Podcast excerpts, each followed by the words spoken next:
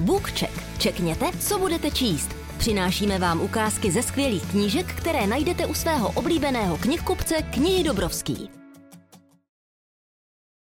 V dnešním bookchecku nás čeká dětská knížka, která však určitě potěší i dospělé. Napsal ji britský autor Garth Jennings a její název je Sedm příšerných. A netradičně dnes začneme předmluvou, která nese název Varování. Než se pustíte do čtení této knihy, musím vás laskavě varovat. Asi tušíte, že se zde objeví příšery, ale číhají tu i další stvoření, ze kterých budete mít husí kůži. Jsou tak nechutná a přímo rostodivá, že by se vám z nich dnes při večeři mohlo udělat šoufl, zejména jestli budete mít rybu. A tím to nekončí. Při výletech na prapodivná místa se stanete svědky neobyčejných tajemství, někdy i velmi nerozumného chování a okamžiků, ze kterých vám budou vlasy na hlavě vstávat hrůzou. Proto vám vřele doporučuji, abyste při čtení této knihy měli vždy po ruce hřeben. Já vás varoval. Sliský obr. Možná už jste někdy slyšeli, že oči jsou oknem do duše. A pokud je to pravda, pak jsou tyhle oči očima člověka, jehož duše si zbalila kufry a odjela na dovolenou. Tyhle ďábelské oči vypadaly, jako by ani neměly duhovku, jen malinkatou černou zorničku uprostřed vyboulené bílé bulvy. Nebyl v nich ani náznak života, o duši ani nemluvě, a přesto to obrovské tělo, potažené narůžovělou kůží, pochodovalo po pláži docela svižným tempem.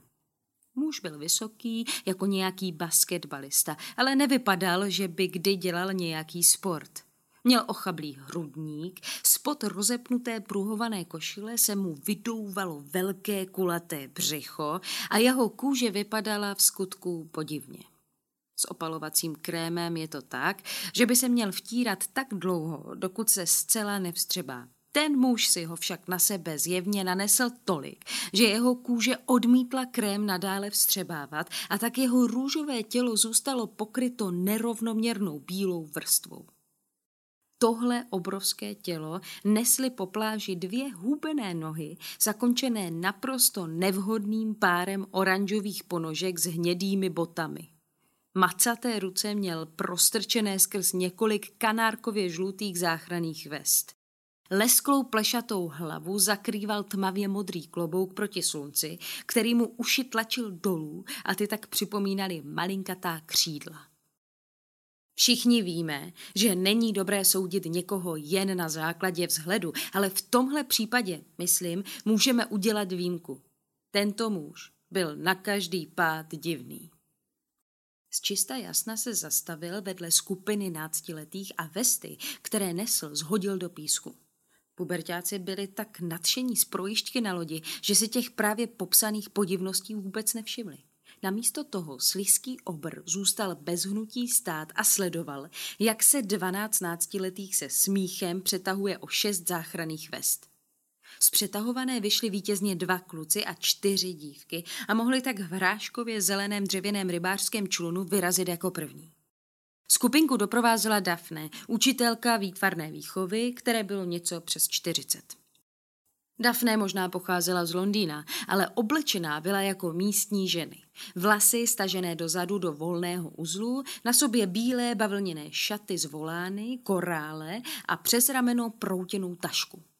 Španělské městečko už se školními zájezdy navštívila mnohokrát, ale někoho takového, jako byl tenhle veliký chlápek, neviděla ještě nikdy. Co se stalo s tím milým pánem, který tu byl předtím? Zeptala se Dafne a ukázala k malému přístřežku dál na pláži. Výlet na člunech rezervovala u pohledného místního muže, který se vydal zpátky do přístřežku, aby přinesl záchranné vesty a ona by se raději těšila, že znovu uvidí jeho. Místo toho se teď dívala na jednoho z nejneatraktivnějších lidských stvoření, s jakým se kdy setkala. Slisky obr odpověděl tak mírně, že ho Dafne ani nemohla slyšet. Pardon, eh, co jste říkal? řekla Dafne. Muž přistoupil k Dafne blíž a sklonil se, aby měli obličeje stejně vysoko. Otevřel ústa a odhalil tak černý jazyk arty, které vypadaly, jako by právě vypil inkoust. Má práci. Teď tomu tady velím já, zněla jeho odpověď. Dafne cítila, jak jí po těle přeběhla husí kůže. Na chvilinku ze sebe nedokázala vypravit ani slovo. Celé to bylo příliš podivné a nečekané. Muž se otočil a začal se brodit vodou. Možná můžeme počkat, dokud se nevrátí, zvolala Dafne, přičemž zvýšila hlas a dodala mu důraz, ale šest z jejich studentů už bylo ve člunu a muž do něj lezl za nimi, což způsobilo, že se člun povážlivě zakymácel. Ne, stůjte, ale už bylo pozdě. Muž nahodil motor a voda za člunem se s rachotem proměnila v pěnu. Bylo slyšet dřev, křik, ale nebyl to nikdo ze zbývajících studentů. Ti se pořád smáli a váleli se v písku. Řev přicházel odinut. Dafne se otočila a spatřila, jak se v přístřežku na čluny rozestupuje dav lidí a pak se objevil ten fešák, který si rukou tiskl nos. Bardzo, mi bardzo, křičel muž, zatímco klopítal k Dafne a spouštěl ruku z obličeje. Jedna z jejich studentek, živá a upovídaná dívka jménem Hanna Richardsová, vykřikla. Loďařův nos krvácel a byl vytočený na úplně špatnou stranu.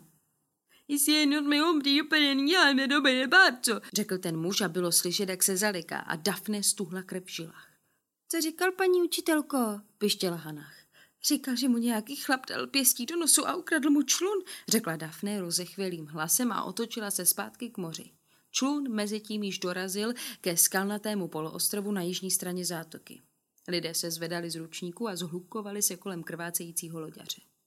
Potřebuju člun, křičela Dafne. Vzal sebou děti, musíme vyrazit za nimi. Nikdo neodpověděl, protože Dafne v návalu paniky zapomněla mluvit španělsky. Necesito un balso a leon batelonia niños, žadonila. Její slova však zanikla v ohlušujícím výbuchu, tak silném, že jej všichni vnímali, jako by projel jejich vlastními těly. Dafne se zadívala zpátky do moře. Malý zelený rybářský člun, sliský obr a šest studentů, za něž zodpovídala, byli pryč. Zbyl po nich jen zvířený, namodralý kouř, který se stáčel směrem k přístavu v Kadages. Děkujeme, že jste poslouchali Bookcheck a nezapomeňte, že nejlepší knížky máme u nás v knihy Dobrovský nebo na našem e-shopu knihy Dobrovský.cz.